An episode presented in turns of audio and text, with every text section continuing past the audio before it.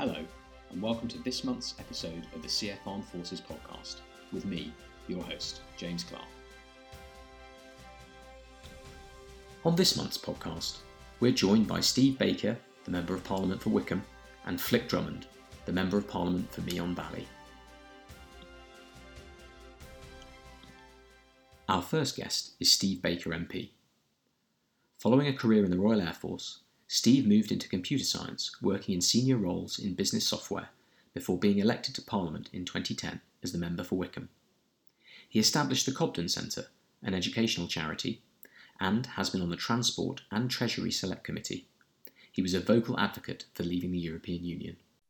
Steve, thank you so much for joining us on the January 2021 edition of the CF Armed Forces podcast. Um, could you tell our listeners a little bit about your early life, um, kind of perhaps your, your early inspirations, and what prompted you to consider the RAF as a career? Well, James, thank you very much indeed for having me on. I really appreciate the opportunity, and thank you to your listeners for uh, tuning in, as it were. Um, well, I grew up in Cornwall. Um, my dad was a carpenter; he's retired now, but he was a building site carpenter, and my mum um, was an administrator. She rose to be a administrator of a charity locally that looked after disabled people. Um, but quite, you know, really ordinary background, comprehensive educated.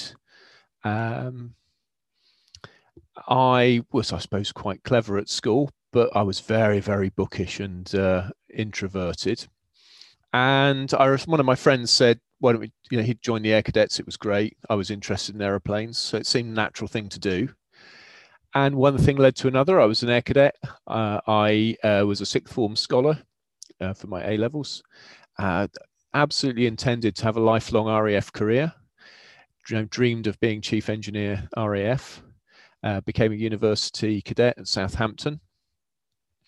And on into the Air Force. So uh, it was sort of a natural opportunity, really, to be at university with a wage as a, an, a, as a university cadet, and that coming from an ordinary background seemed at the time a, a, great way to go to university and gain access to a fantastic career that I expected to do my whole life long. So I, I suppose that's it was just a natural flow from somebody suggesting we join the Air Cadets. But the Air Cadets was a lot of fun, but not quite as much fun as the Air Force itself.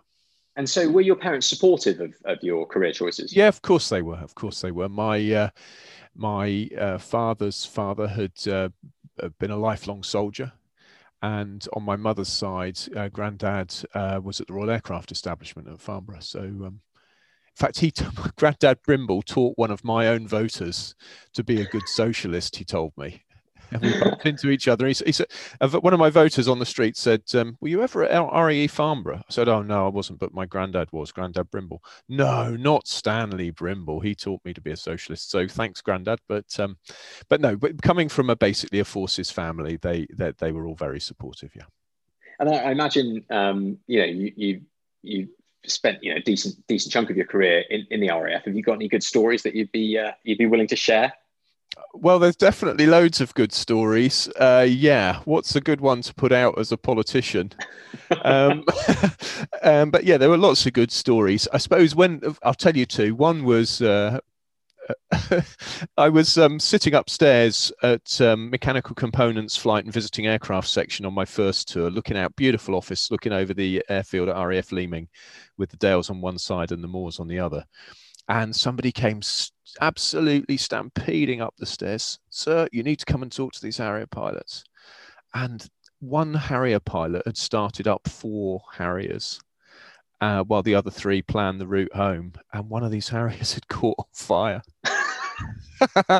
Um, and so I've used that in after dinner speeches with very, very senior Harrier pilots. I usually say afterwards, I understand the level of professionalism in the Harrier force has now risen somewhat to match the Jaguars, because of course I went on to the Jaguar force, great rivals of the Harriers. And I suppose my most memorable thing lots of great stuff happened with 41 Squadron. But the most memorable thing was probably standing next to a Jaguar in the desert. We were the first deployment to Egypt uh, since Suez. Wow. And there was a Jaguar needed an engine change, and we had to do a reheat ground run uh, with no, yeah, I can't remember what you call it now, but no no noise facilities. So this jet was just sort of hung out over the desert and run in reheat for a while uh, in the dark. And that was an amazing experience to be part of. But lots happened in Egypt, lots of trips to Norway, to Decimomannu, and to um, Italy, uh, you know, uh, had had a really tremendous time, as so many people do, and what a privilege it was to work with the men and women of the Royal Air Force, really talented, dedicated people. I almost wouldn't mind going back and doing it again. I think if I um, if I was in my twenties with the what I know now, I think I'd probably have been um, a better leader. But I think I did okay at the time. Well, I mean that that and that's so that that's so um that's very kind of hum- humble of you to say, and, and and what a great advertisement for the forces that having having you know had your experiences, you would you would go back again and and, and sort of. Oh, I definitely would. Hmm. I would never have left the Royal Air Force if I could have stayed on 41 Squadron, or rather, if I could have gone on to trials work. I, I mean, I, I did okay at Aerosystems too uh, at the uh, engineer officer training, which meant, you know, I sort of ticked the boxes to go off and do defense intelligence and so forth, which was what I really wanted to do trials or defense intelligence, something really, really technical. Um, and I would have loved to be at Boscombe Down and just mm. stayed there with all those different aircraft. That's what I love aircraft and aircraft engineering. But I'm afraid it was not to be. The Royal Air Force needed someone to be the engineering authority for the Adour gas turbine fitted to uh, Jaguar Hawk and Red Arrows Hawk they didn't have anyone available who'd been in uh, OC engines for one of those, you know, for, for, one of those fleets. And I, so I was available. I was coming off a Jaguar a squadron, so they made me against my wishes. Really, uh, I said I'd go and give it a go, but they made me engineering authority for the Adour, and I, I didn't want to spend the rest of my life either at Witten or mm. uh, in that kind of career. And I, I gave it a go, but um, I'm afraid the dot com boom was happening, and I decided that I wanted to go and do that instead. It was a really hard decision because I absolutely loved the Air Force, but I'm afraid what I loved was being um, an aircraft engineer, not sitting in an office. I thought to myself, if I'm going to sit in an office pushing paper around, I'd rather do it in the dot com boom uh, which then promptly ended while I was doing an MSc in computer science. So that was another story. But in, in the end, it, things have not worked out uh, too badly for me. But um, yeah, it was a hard decision to leave. Um, and I suppose, I think I'm quite confident that since 1999, uh, things will have moved on dramatically in the Royal Air Force. But certainly then, the reason for my leaving was, was um, um basically because I, I got shoved onto a career path which uh, I did not want. So it's one of those things. Yeah, I mean, it sounds like in, in that respect, the, the needs of the service came first rather than perhaps perhaps your needs. And I suppose that's something that actually, you know, the, the military suffers from, you know, and, and will continue to. You know. And in a sense, why shouldn't it? I mean, it's the armed mm. forces, and if you're going to join, you go where you're told. I mean, that is mm. in the end the great thing about the duty. It is a duty, and people are aware of it. And I was glad to do my duty, but equally, we only all of us live one life, so um, I'm afraid that that, that that's why I left. Um, and I don't actually regret it. I, I regret that I couldn't stay on 41 Squadron forever, mm. but um, I think I, I, I would not have enjoyed um, working my way up uh, at Whitton. I'm sure it's an admirable thing to do, and many very talented people enjoy it, but um, it, it wasn't for me. So, and so how how did you how did you? I mean, it it sounds now that you perhaps left not not on the best terms, you must have been disappointed that things couldn't work out. So how did uh, you then? Well, you know, what, what, happened next? um, yeah, I mean, I'm afraid well, there's no real getting away from it. I was bullied twice by two successive bosses in my first and second tours of duty, um, and then in my third was not a tour I wanted. It's amazing. I enjoyed my Royal Air Force career as much as I did, um, and I was afraid I was just unlucky with two people who don't need to be named, and um, uh, you know, so it was what it was. Uh, but I, I did have a fabulous time overall. Um, but yeah, I got on, uh, did my MSc in computer science at Oxford and joined a startup as uh, head of consulting and product manager. That was a real education because um, very, very entrepreneurial. Helped um, helped them build the business. My wife was still in the Air Force. She was a medical officer. She's uh, left. She left in 2010, um, but she was going off to be the SMO at RAF Valley, which left me in Oxford and her in, her in Valley. And this is a problem that many uh, military couples listening to this will recognize. Lots of weekend commuting still going on. And in the end, uh, after a year, we decided that I'd go freelance and uh, she would continue on. And I made the best of it and had some really good niche skills. I went on to become if I say so myself, one of the world's experts training people on electronic financial reporting with XBRL. Went uh, off to Japan and to the USA, doing things with that. So I, I had a, a, again good a good a good uh, gosh uh, eight eight nine years in the software industry. I went to Lehman Brothers, which was a great asset on my CV at the beginning when I went there to do uh, a couple of big programs. But by the time I left, of course, Lehman had collapsed and we had a global right. yeah, but that definitely wasn't my fault. All I was doing was designing the software. It was definitely not my fault that the system came down.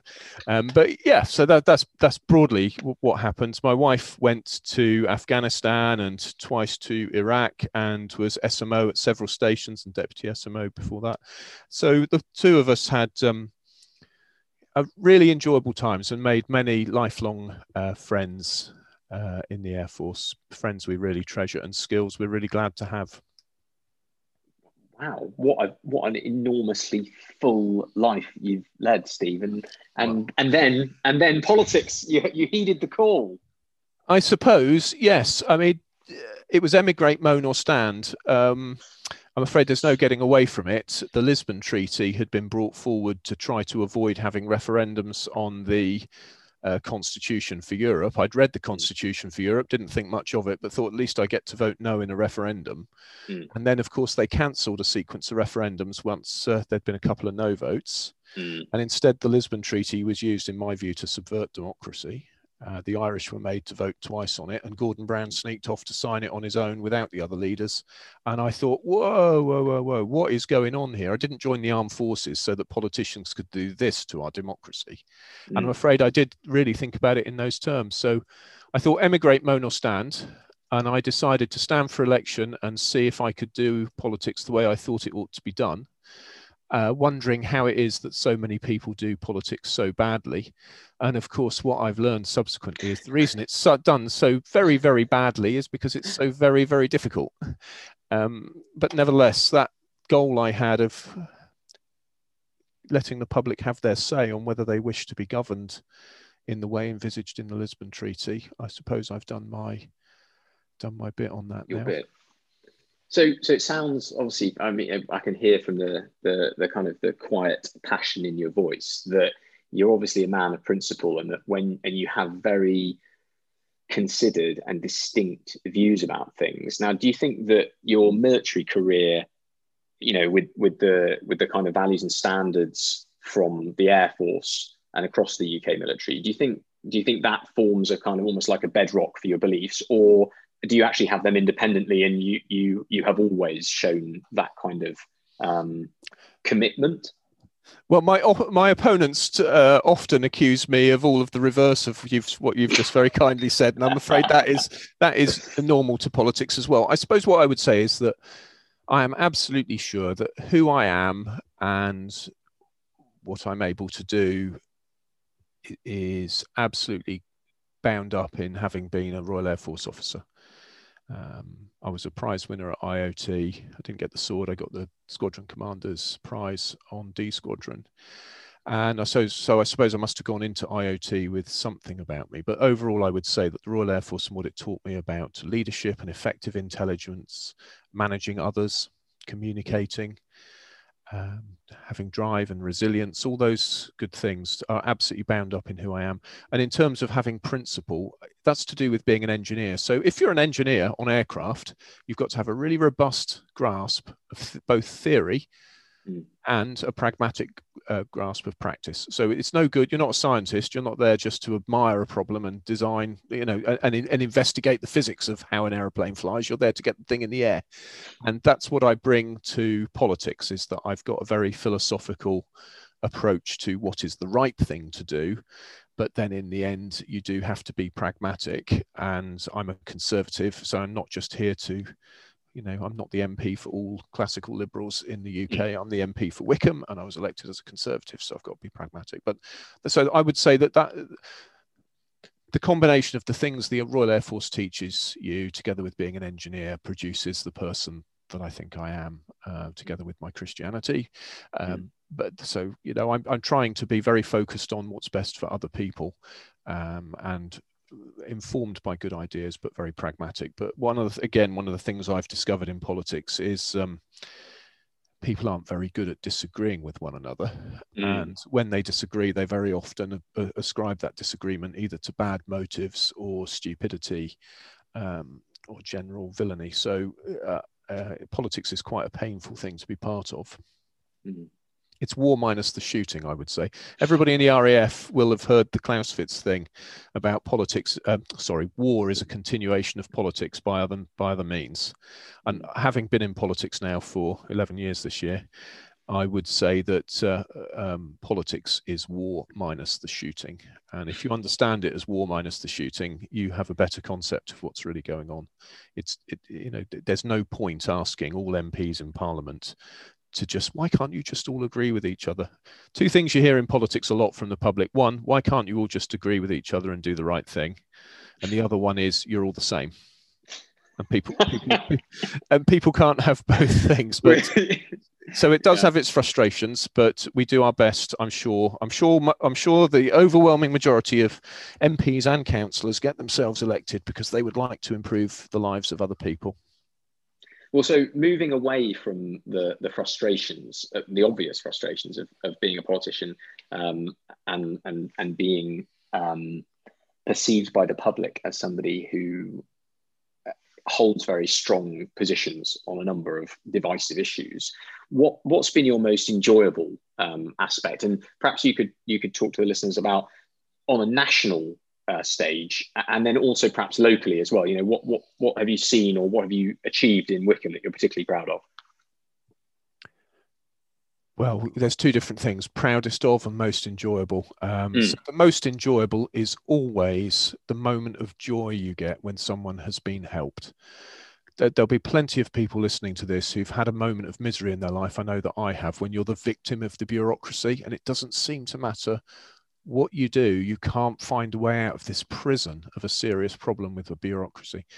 And the, in a sense, the, the most joyful moments of being an MP are where you've got alongside someone who's had a dreadful time. And through my staff and me, we've managed to get their life out of that prison and um, in, into a into a, a, better basis for going on. Uh, when it whether it's immigration or housing or benefits. Those are the three biggest areas. And you know we don't do housing allocations. We're not an appeals process. We can't give le- legal advice on immigration. But one way or another sometimes when all else fails people can come to us and we can sometimes get a breakthrough.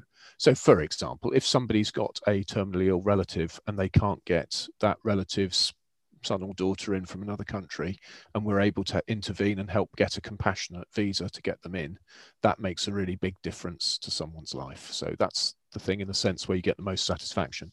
The thing I'm proudest of is that Buckinghamshire Healthcare NHS Trust today is really doing very, very well, particularly during the coronavirus outbreak. Uh, but when I was elected 10 years ago, I had to keep a dossier of what I would call never events. And I don't particularly want to rehearse them because it was painful for everybody. But I had to have, I, I, I felt I needed to uh, intervene in certain quite dramatic ways to make sure that the trust uh, received the help it needed to get turned around. And that's probably my proudest achievement because that undoubtedly will have saved life. Um, mortality in the trust was above where it should have been, and um, that got turned around. So that that's the proudest achievement. Brilliant, brilliant. Well, but yeah, great. um, I, I'm I'm kind of coming to my final question, Steve. I I, I um this is this is really where I say over to you. Um, obviously, you've you've been hugely influential both um, at a party parliamentary level and and on a national um, level with your um, work on Brexit. Um, you know, we're living in unprecedented times. Um, individual freedom and liberty uh, has has been effectively removed by the government without debate in Parliament. I think it's probably fair to say. Um, is is that your next um, battle, the next political battleground that you see, or are you scanning the horizon for, for something else? I suppose I should say first that to be fair to the government, there have been now plenty of debates in Parliament about the removal of our liberties, about whether it's necessary and proportionate to be do what has been done. The first lockdown was signed into law without prior debate, and that was a battle Graham Brady and I fought together that we should have prior debates because to, to take away liberties in this way, um, bit is absolutely extraordinary. I suppose what I would say is that I joined the Royal Air Force and I got into politics to defend and advance freedom because freedom under the rule of law is the single most important ingredient in securing the prosperity and happiness of any people. So I'm about advancing freedom, and freedom includes self government, that is democracy. And so that's why I did what I did on Brexit. It's what I'm doing. What I'm doing now on the COVID recovery group, trying to promote our return to as the Prime Minister put it, re- reclaiming our lives once and for all. That's how he put it. Mm. Um, but I am always horizon scanning for the next threat to freedom. Um, but it, but I, I don't want to pre-announce what I'm planning to do next. But I have got another plan for after the COVID recovery group is uh, done. Uh, that I'm afraid will also be another controversial matter.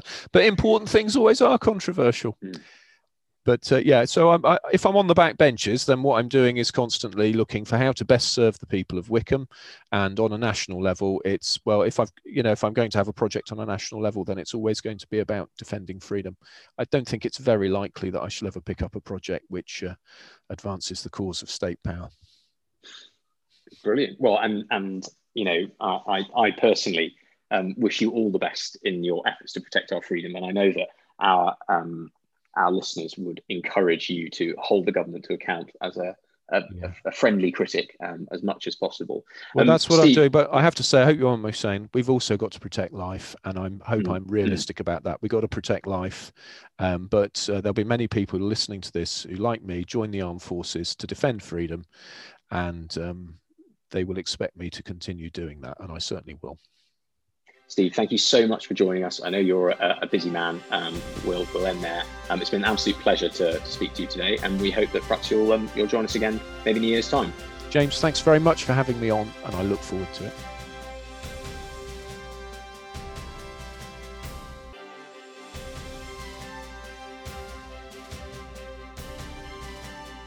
Our second guest is Flick Drummond MP. Flick was elected in 2019 and is currently PPS in the Department for Work and Pensions. From 2015 to 2017, she was the MP for Portsmouth South.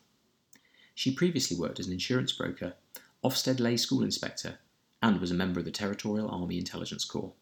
She's had a wide range of experience in public service and the voluntary sector. Flick, thank you so much for joining us. Uh, we really, really appreciate it. I'm going to bounce straight into the first question um, which is a little bit about yourself, about your life, um, and your experiences, which led you to becoming a reservist in the Int Corps. Well, thank you very much, James, and thank you so much for inviting me and, and all the stuff that you're doing. It's really, really important. Uh, my I, my father was in the army for half his career before he moved into the Foreign Office, and I nearly joined the OTC at university, but the nearest place was Leeds, which would have meant travelling every day. So I went to Hull University, so I waited until I moved to London and then joined the Intelligence Corps. Um, but I was only in for three years because I had a baby and then went on to have another three and five years. So I'm, i felt unable to carry on, but I wish I had because I loved every single minute of it. It's a fantastic, fantastic job. And so, can you can you talk to us a little bit about your experience in the reserves? You know, things that you were taught, and you know, the amount of time you stayed, and, and what you got up to. So we, um, well, in, in the intelligence corps TA, we were very much treated as going to be replacing regulars, you know, when they went off on holiday. So we passed out with uh, the regulars in Ashford.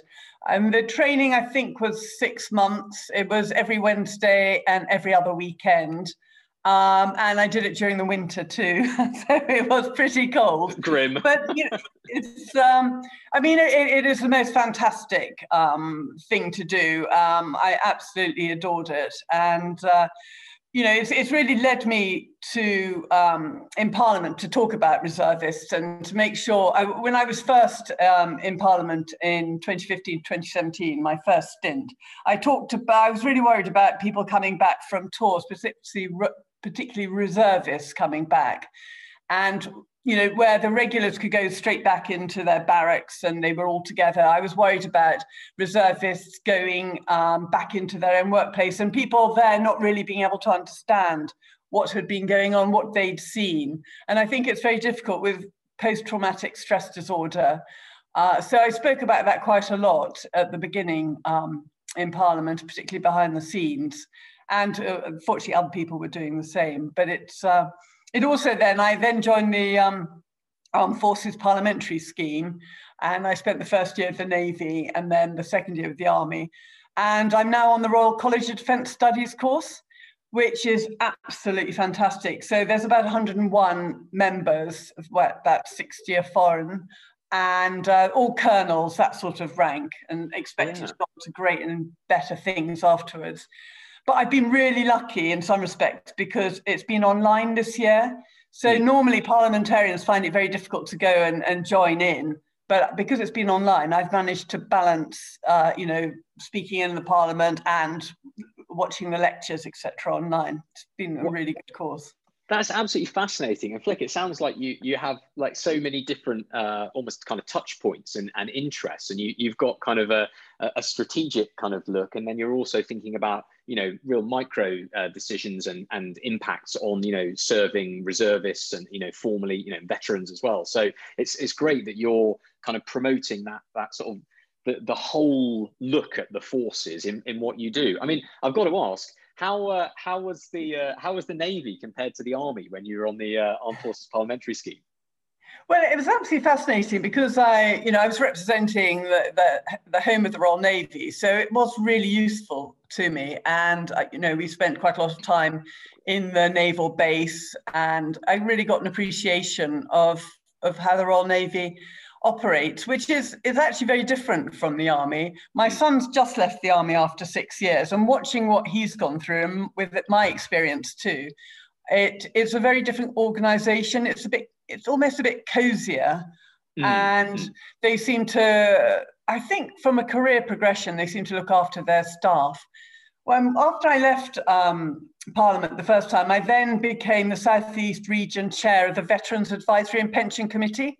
Yes, and I yeah. think because I because I'd done the armed forces um, parliamentary scheme, it really helped me, um, you know, sort of have an appreciation of what those veterans had gone through and what they're going through. So, you know, I haven't really stopped all the way through being really interested in this area. Mm. And I mean, do you think that kind of sort of I, am trying to work out the best way to phrase the question but you're obviously very very involved in in a lot of different aspects of of the military. And then you've also got obviously your your fantastic you know political career and your political record. You know what do you think it is that sort of motivates you politically? You know is it a sense of service or you know is it kind of patriotic or, or a mixture of things? Where, where do you think your politics kind of comes from well, I mean, it's it's been a long journey. I mean, if anyone looks at my career, it's certainly about determination and persistence will get you where you want to go to. Um, and, and, well, and that's a that's a great lesson for a lot of our members who are going to be listening. You know, because a lot of them have candidate aspirations, and you really have you've you've really gone for it. So you know, well done. Yeah, I, I mean, it, it's fascinating because I got on the parliamentary list at the same time as George Osborne in, in 1998. And, um, you know, but then unfortunately, my, my husband got posted to the United States. And so we had five years there, which was very interesting because it was during 9 11 and we were living mm. just outside New York. Um, and so that really sort of took me out of everything. And then coming back, you know, had to uh, really work hard to get back into it again. So I stood in 2005 and then 2010 in, so 2005 in Southampton, then 2010 in Portsmouth South the first time, and then got elected in 2017. And then, of course, we had the disastrous election of 2017, which meant I lost my seat. Um, you know, it's a huge university vote here, and the, the Corbyn mm. was incredibly popular then. Mm.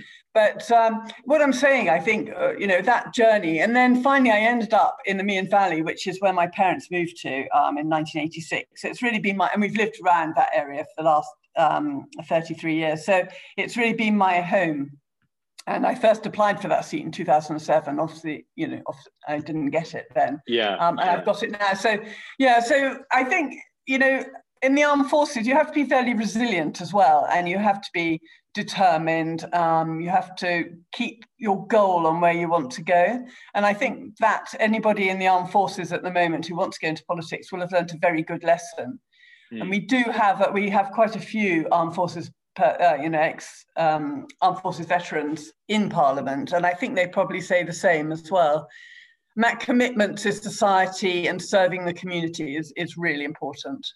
Mm-hmm. I think there's also that, that element of of seeing a, a problem or identifying a task and then taking action to overcome it. And I know that some of the the you know the veterans and, and also some of the MPs, to be perfectly honest, who who aren't who haven't ever served, but who kind of have a have that kind of attitude you know they're, they're very successful and they kind of they talk about their their um their experiences in a very similar way to, to the way you have flick as well. So thank thank you for thank you for that.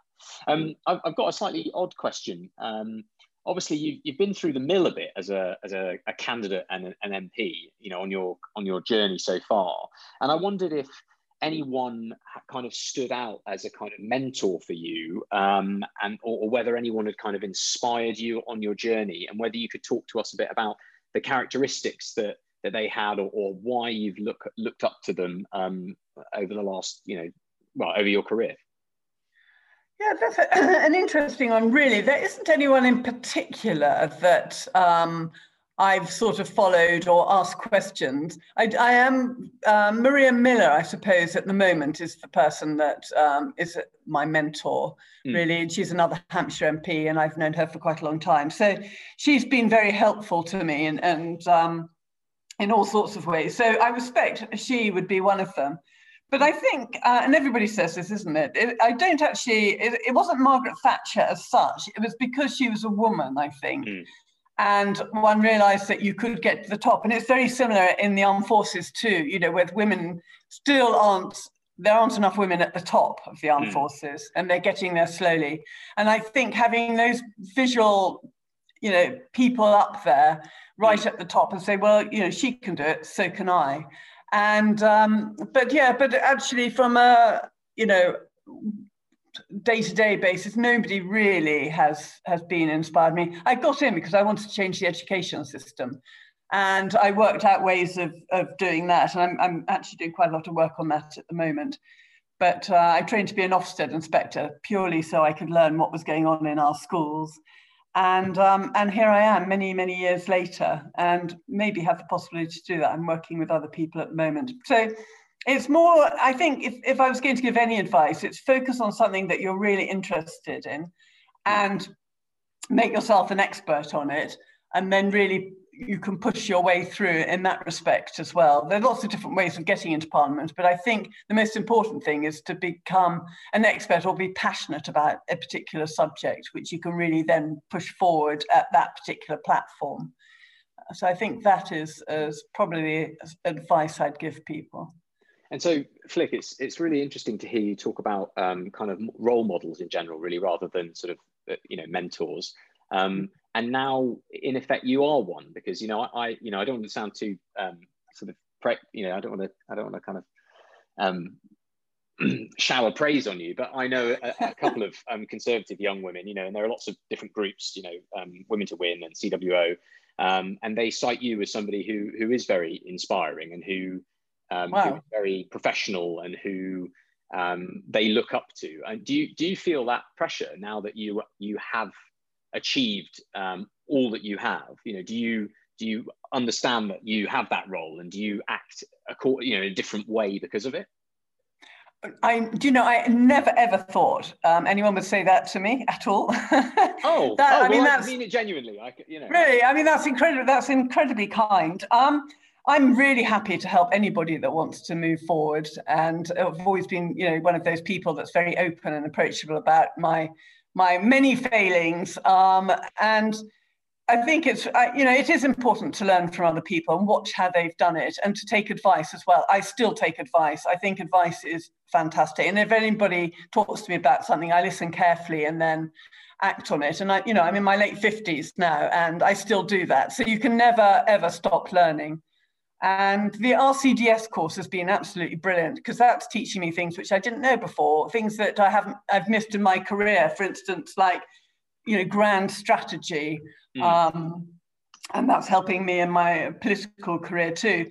So anyone who's coming through, I'd just say be open to everything, learn as much about anything that you can, and and just be open to new ideas the whole time. But uh, but from being a role model, that's incredibly kind of you to say. So. Well, I mean, it's it's it's it's been it's been nice to hear. Um, yeah. It's always good to hear that um, people that you know are connected with the armed forces and kind of and, and, and MPs and people that are you know on a kind of circuit that you know conservative uh, party members want to engage with.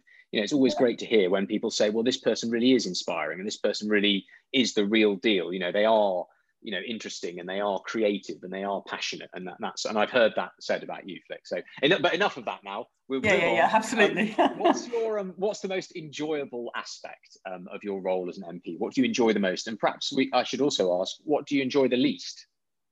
Um, the most enjoyable things actually contributing contributing to policy making um, and getting things achieved um, in a big scale. And then the other side, of course, is helping individuals too, particularly during COVID. We've had lots of businesses who've been struggling and, and individuals, and we've been able to point them in the right direction. And that's been absolutely brilliant. Uh, and I managed to, in my first stint in Parliament, I was able to put a report forward about having um, older women going back into the workplace. So, you know, I think mm. both for women and men, it needs to be a very flexible workplace. If you want to take time out for caring responsibilities, be their aged parents or with their children, mm. and, and then be able to come back later on if you want to, without that being seen as a negative thing, which it has been yeah. for far too long. And so, and that, and the chancellor gave five million for that that project in the end to make sure to, to move it forward. So I that was really exciting. And now I'm trying to change the education system, particularly with exams. I don't think we need GCSEs anymore. So I'm working with some others to do that.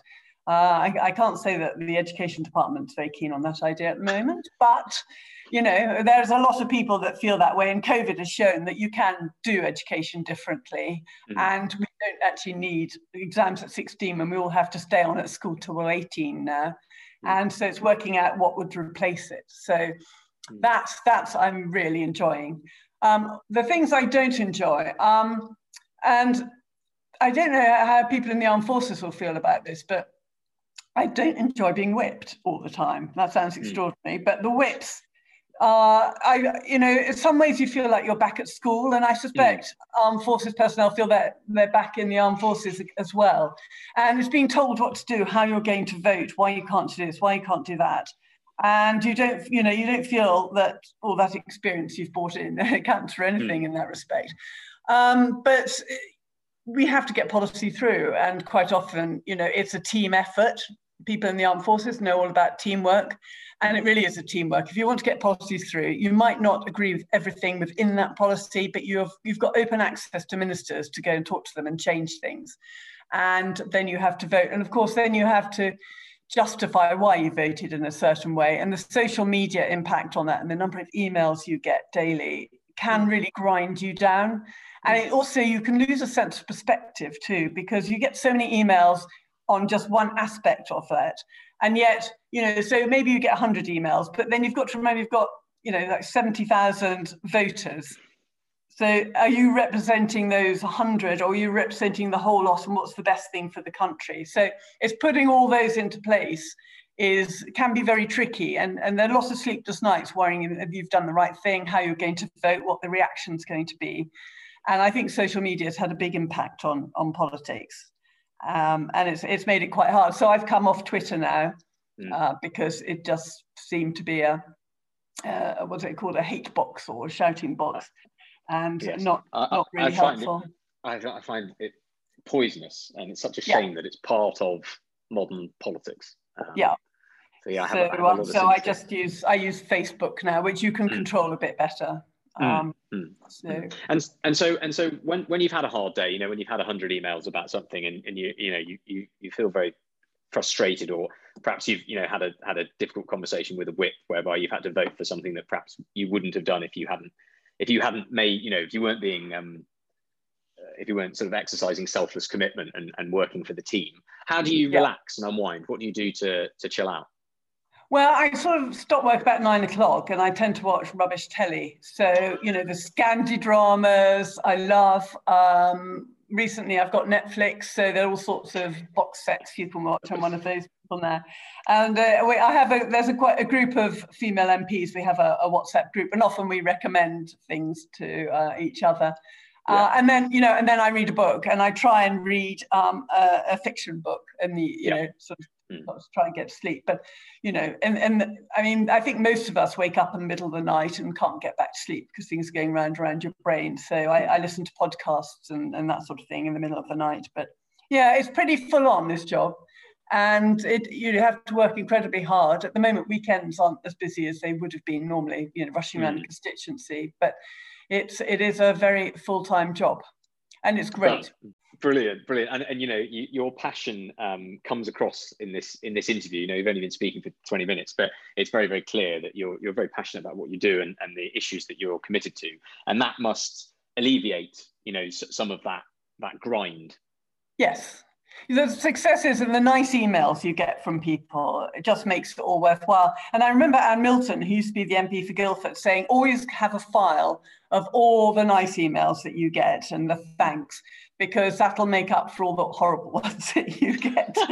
Um, and it's absolutely true. You know you just sort you you go through and you reflect you think oh I managed to do that, and oh yeah, that person was really pleased with what I've done, and, and you know, you do get some extraordinary emails from people that just think that they can say whatever they want to you and it's it's it does you know it does hurt actually mm. sometimes mm. um, but you you over the years you start to build a, a thick skin and um, which is a bit sad that you have to do that but it you do and you have to not take anything personally mm. after a while do you think that there's there's a an issue you know, and I know that Sarah Atherton's been doing, um, you know, work on her with her subcommittee on um, the experience of women in the armed forces.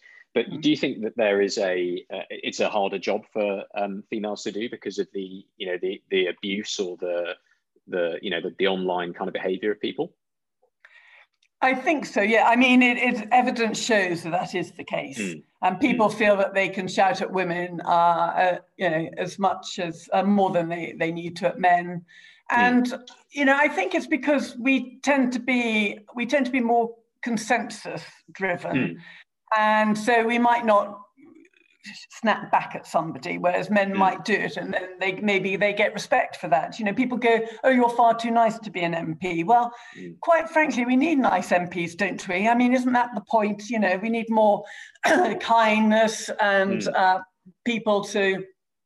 Um, well look after each other and and mm. not be so selfish i think. And i think women are more like that. So we do tend to get people don't understand that particularly men. It's always comes from men generally. Mm. and they don't you know i mean i had someone writing to me this week saying uh, do you really believe the drivel that you've written? or something like that. And i thought well you know what? I'm not going to write to you again. If you don't mm. want to read what i've sent back to you then you know, why should I bother writing back? Mm. It's little things like that. You just, just mm. makes you quite cross, really. Mm. Well, mo- moving away from what's cross, I've got one last question for you, and that is, um, what are you hoping to achieve over the year ahead? What what what can we what can we look out for? What can we share on our social media about what you're going to be up to? Okay. Well, firstly, there's as I mentioned, the education, and let's see what we can do about um, changing the examination system and the way we assessed in, in Britain, because I feel that's really uh, important. I mean, last year there was a good childhood guide uh, looking at the mental health of young people, and 15 year olds particularly are suffering, and, and they say it's, it's uh, largely about exams. So that's something that I really want to do. The other thing, I mean, just referring back to the armed forces, uh, my son has left the army recently. And one of the mm. reasons I believe he left is because he wasn't managed properly. The career progression for um, people in the armed forces is managed quite remotely. And, and mm. well, it, this, it, this happened to be the, the Royal Signals, and they were managed out of Glasgow.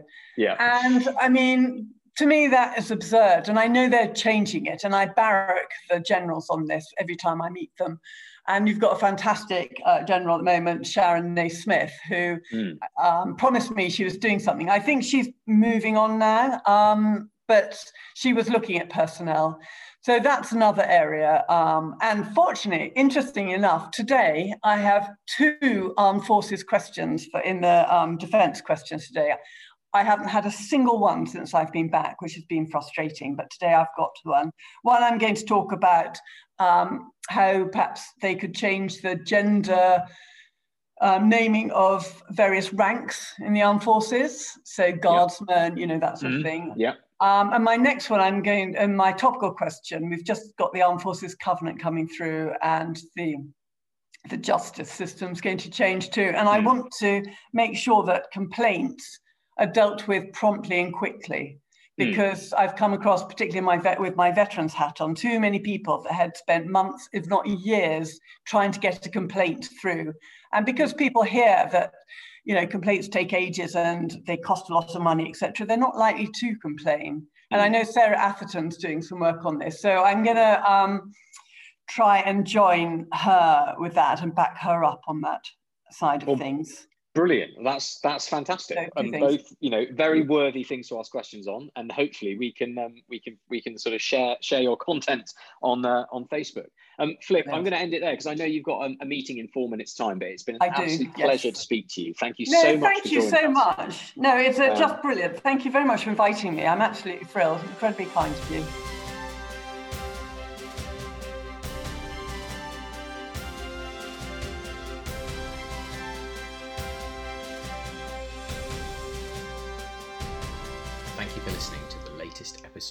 CF Armed Forces podcast.